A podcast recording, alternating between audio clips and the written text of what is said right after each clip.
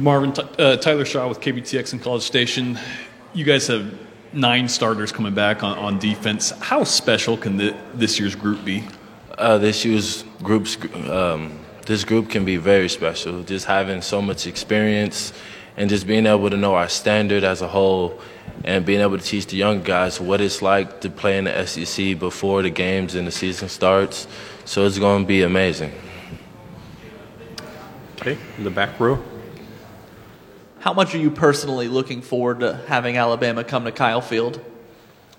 Personally, I'm looking forward to every team coming to Kyle Field and just being able to play at the highest level against playing against the best. That's, that's what I love to do. That's what I always love to do. So being able to knock down the national defending national championships that would be that would be good. But I'm looking forward to every single game.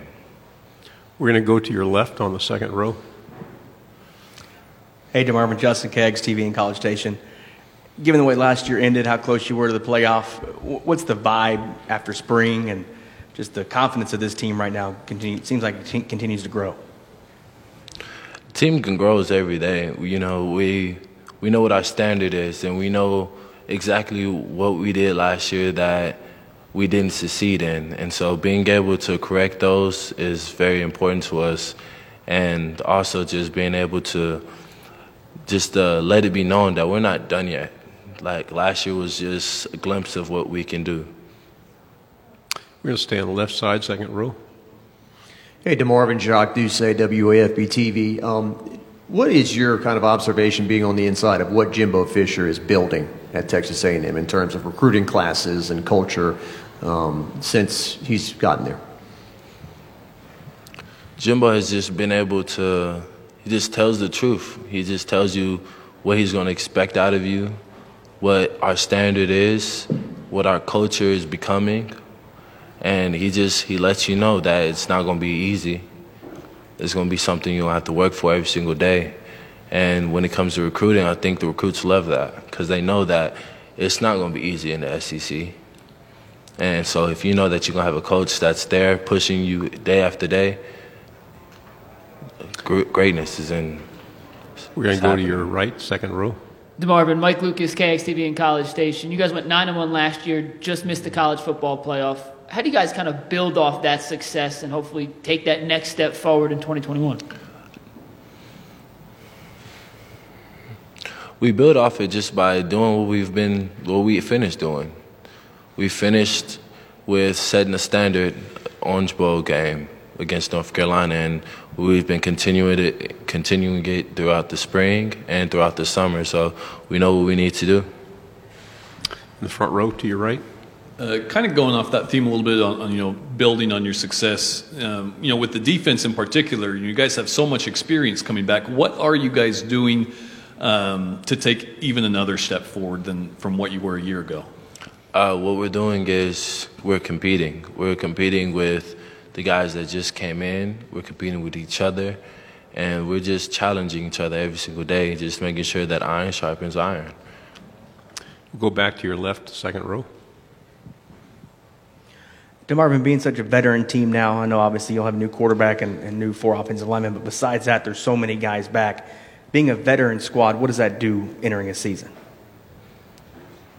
It just gives us more opportunity, more opportunity to show what we can do, give us more opportunity to get our names out there, give us more opportunity to just become us, become a new culture, a new generation, a new phase of Aggie.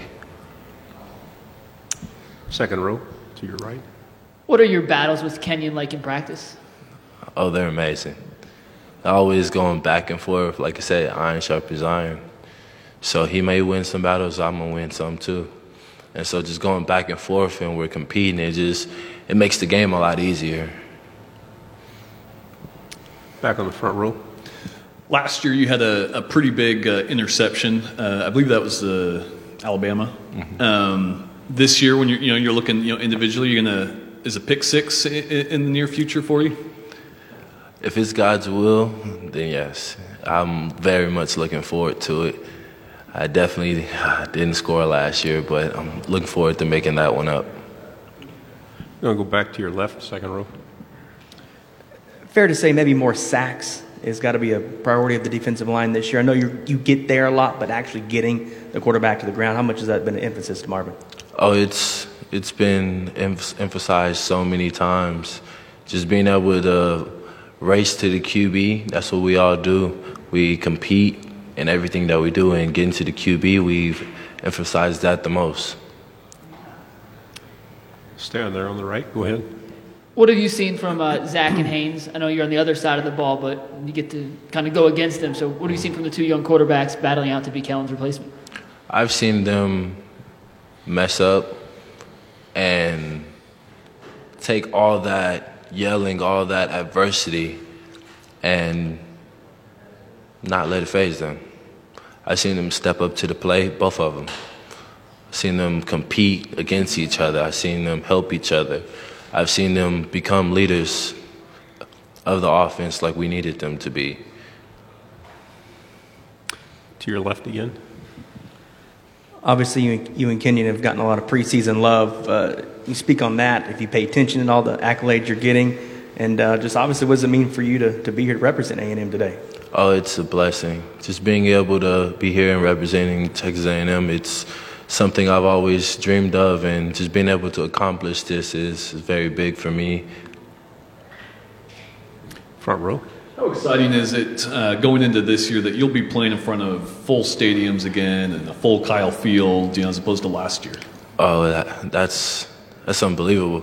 It just feels like it's been forever since being able to play against a full full capacity, and just being able to think of what third down is going to sound like.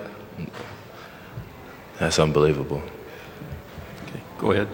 So there's a bunch of weapons on this offense DeMarvin. When, when you look at them in practice, Isaiah, Ainias, Jalen, H.M., which one of those is the toughest to defend? Hmm. I don't really know which one is the toughest to defend because I'm not out there guarding them. But I would ha- definitely have to say every single one of them does the job. No matter if it's running a route, blocking, catching a ball, it's they all can do whatever they need to do to be successful. We have time for a couple more. We go to the second row. The moment you walked in today, you had your shades on, you were looking like a superstar. Just, I have to ask, because all the players coming through SEC Media Week have been swagged out. Mm-hmm. Who do you think has the most swag in the SEC? And then talk about a little bit about what thought process went into your outfit today. I would have to say me and Kenyon Green have the best swag. I'm Not gonna lie to you. It's just being able to dress up and finally not have to wear, you know, athletic clothes, pads, all that. Just being able to dress up and be us. It's it's been fun. It's been amazing. And honestly, I just put the suit together. Yeah, my mom, I gotta give credit to my mom. She she definitely helped me throughout this whole process of getting this set up, the suit, the shoes, all of it, the socks and just she put me on. She showed me how to dress really. Final question to your left, to your second row. DeMarvin, one of the guys you got to replace, obviously, is Buddy behind you. Uh, I know you're focused in front of you, but you, you can see what Aaron and, and White are doing behind you. Uh, what kind of growth have you seen from them, and what's your confidence in linebacking group? I've seen those guys. I've seen those guys definitely give each other the hardest time just to just to make sure that they all knew what their assignments were. Making sure that with Buddy being gone, that nobody misses a beat. You know, Buddy was a a good part of our defense, and he helped us out a lot when it came to communicating, making sure that we were where we, were supposed to be.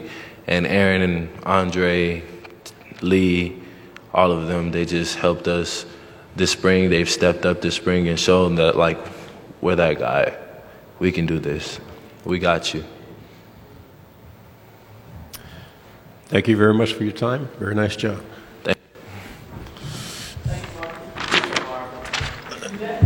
Jimbo.